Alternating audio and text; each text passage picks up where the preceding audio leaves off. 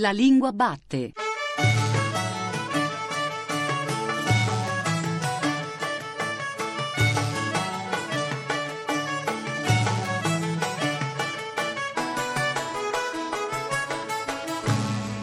Buongiorno, buongiorno e buona domenica da Giuseppe Antonelli e benvenuti o bentornati anche stamattina all'ascolto della Lingua Batte, il programma di Radio 3 tutto dedicato alla lingua italiana. D'altronde noi qui siamo dei veri addicted della grammatica adoro, mi viene da dire ogni volta che sento parlare di verbi irregolari. Davvero, vi chiederete voi? Assolutamente, vi rispondo io, perché secondo me sono carinissimi piuttosto che geniali, pazzeschi, direi quasi liquidi in quel loro essere, come dire, così postmoderni.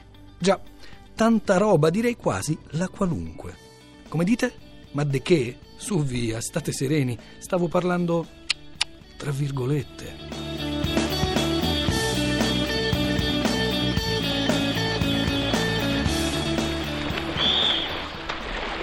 Così, Michele, hanno trovato pane per i loro denti, vai! Pane per i loro denti, ma come parli? Pane per i loro denti, ma...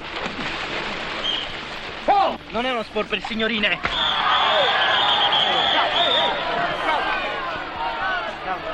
Gli ho dato un pugno! Gli ho dato un pugno!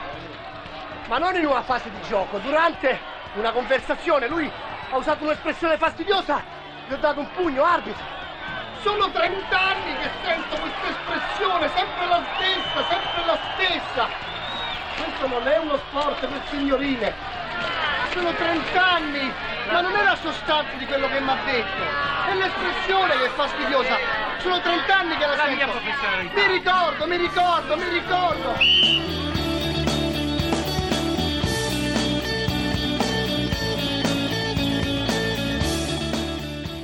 Luca Mastrantonio, ben noto ai nostri ascoltatori come conduttore di prima pagina, è nella redazione culturale del Corriere della Sera. Insegna ultimamente anche comunicazione multimediale allo Yulm di Milano. Il suo ultimo libro, ed è per questo che lo abbiamo invitato qui alla Lingua Batte, pubblicato da Marsilio, si intitola Pazzesco, dizionario ragionato dell'italiano esagerato. Allora, Mastrantonio, com'è nata questa idea pazzesca? Beh, nata, intanto grazie di ospitarmi, è nata da un esorcismo. Io a Milano, dove sono tornato da qualche anno, sentivo continuamente pazzesco, è un'idea pazzesca, è un articolo pazzesco, com'è il film l'altra sera, bello, brutto, no guarda è un film pazzesco, ma ti è piaciuto?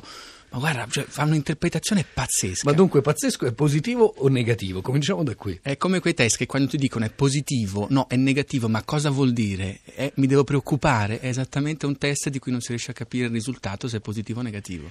Esattamente come la risposta assolutamente. Assolutamente sì o no? Vuoi dell'acqua? Assolutamente. Vuoi continuare a correre? Assolutamente. Se resta indietro è un assolutamente no. È nata però sulle pagine del Corriere della Sera questa idea. Questa rubrica, questo esorcismo è nata eh, con una rubrica di quest'estate che era un sussidiario perché mi illudevo di poter aiutare me stesso e gli altri a capirci qualcosa. In realtà il modo migliore è quello di giocare con queste parole. Non posso, sono un giornalista, sono un untore anch'io della lingua che impazzisce, non posso certo fare il correttore eh, logopedico, ma si può forse giocare con queste parole per usarle, quindi restare contemporanei ma non cadere nel ridicolo quando le si usano a sproposito. Dunque, pazzesco è stata scelta per il titolo, ma ce ne sono altre 68 di queste espressioni o parole che ci tormentano quotidianamente. Come le ha selezionate? In base all'intolleranza, quelle che più mal sopportavo le ho messe dentro per liberarmi. C'è l'intolleranza al lattosio e quella al tormentone. Esattamente, al tormentone, alla follia autoindotta, perché anche un po' in omaggio al vostro slogan, nella quarta di copertina c'è la nostra lingua batte dove la mente duole, Ah. perché abusiamo di parole che non conosciamo. Ecco, spesso è questo il discorso. Bimbo minchia, epic fail. Ma lo stesso geek, cosa vogliono dire? Vogliono dire alcune cose specifiche se cerchiamo l'etimologia, ma la fenomenologia di queste parole in Italia invece vogliono dire anche un po' tutto e niente, non si sa cosa vogliono dire. Su Bimbo Minchia c'è addirittura un, un coming out, cioè un'autoconfessione, uno svelamento di se stesso, di una propria eh, vanità. Enrico Letta su Twitter disse, dialogando con Zoro, Diego Bianchi, ma sì, non uso il CH, uso le K, forse c'è del Bimbo Minchia nel mio DNA. Certo, Twitter ha aiutato, in generale i social network, ha aiutato forse la diffusione virale, eccone un altro di questo genere di espressioni. Sì, beh, diciamo che sono parole psicotropiche che aiutano sicuramente a dissociare la nostra mente dalle parole che usiamo e tutto sommato virale, influencer afferiscono ad aree tematiche del, della malattia. Un tempo ciò che era virale faceva male, era la peste magari. Eh, mentre adesso è positivo. Assolutamente Riuscire sì. a diventare virali è quello a cui aspira chiunque faccia comunicazione. Ci si anche autoinoculerebbe forse un virus di diventare dei prodotti virali. Anch'io sto cercando di viralizzando il libro. Il titolo è già quando mi chiedono com'è il libro, io ripeto tautologicamente il titolo, dico beh è pazzesco il titolo. Ma dunque è sul piano della psicopatologia che dobbiamo affrontare questi aspetti o possiamo provare a farlo anche sul piano della lingua, della comunicazione, della educazione, a parlare, a comunicare, forse anche ad ascoltare, Mastrantonio? Innanzitutto a registrare, ad ascoltare. Io, il piccolo, in famiglia comunque ho migliorato la mia comunicazione perché è anche un, un po' un manuale di comunicazione tra generazioni. Mio padre che è del 50, dopo un po' che leggeva le voci, iniziava a mandarmi delle mail e diceva guarda poi ti rimando anche le altre voci per la pericena e comunque va molto forte dai.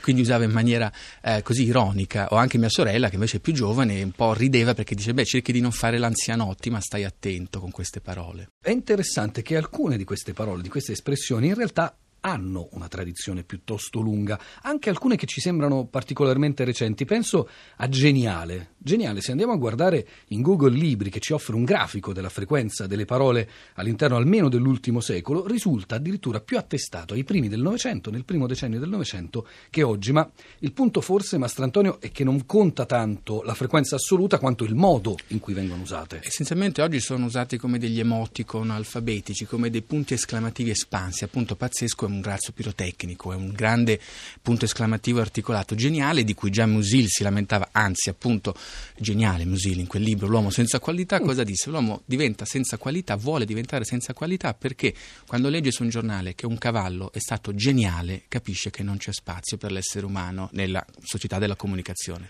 Il problema dunque non è nuovo in questo caso.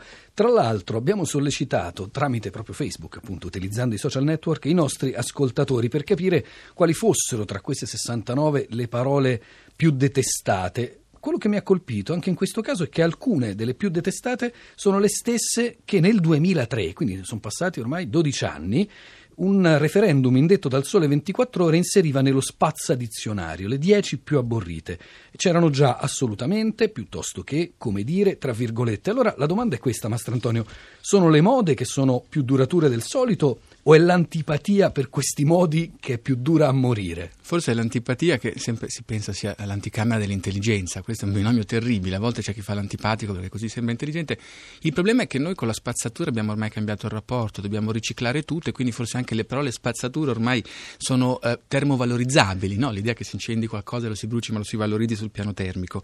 Alcune si sono rafforzate perché, e questa è la novità credo dei social network, l'idea del digitaliano, è che tra la norma e l'uso vinca l'abuso, cioè il fatto che noi oggi vogliamo essenzialmente condividere i nostri pensieri o presunti pensieri appunto con un tasto che è condivisione, ma non significa condividere le stesse idee, significa condividere quel contenuto. Quindi forse questa dimensione numerica ha rafforzato la spazzatura.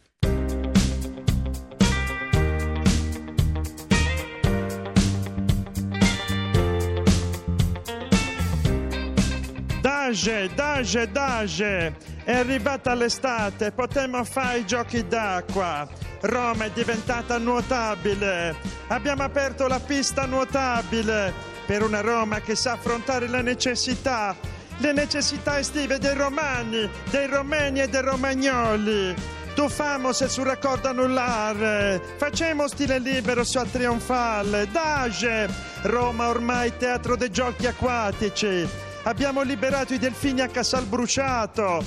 Ci sarà l'orca a Primavalle, la piovra l'Eur. Oggi abbiamo chiamato le nuotatrici sincronizzate ai fiori imperiali. Ci saranno i campionati di delfino al Torrino e morto a galla a Caracalla.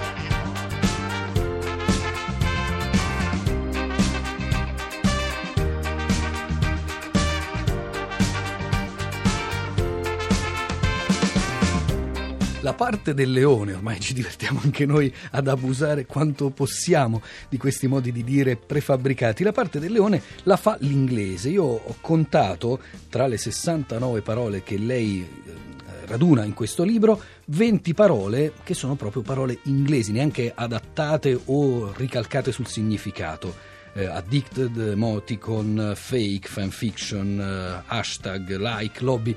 Ecco, eh, l'antipatia per l'inglese è qualcosa che è dei nostri tempi o è proprio che veramente ormai non possiamo più fare a meno di queste parole? Beh, noi abbiamo de- ormai delle generazioni che fruiscono di contenuti, di narrazioni in lingua originale, penso alle fiction, quindi dobbiamo fare i conti con i cosiddetti nativi digitali che sono soprattutto dei nativi anche anglofoni e lo parlano molto meglio di politici italiani che negli ultimi anni facevano dotte eh, disquisizioni in inglese, salutavano Obama in maniera molto comica, quindi eh, diciamo dal basso in un certo senso o grassroots appunto come direbbero loro sono nate delle forme forme di padronanza linguistica che costringono anche i, i media o i media, e qui non apro diciamo, no, il dibattito. Perché... Molto dibattuto. Esattamente, questa è una voragine.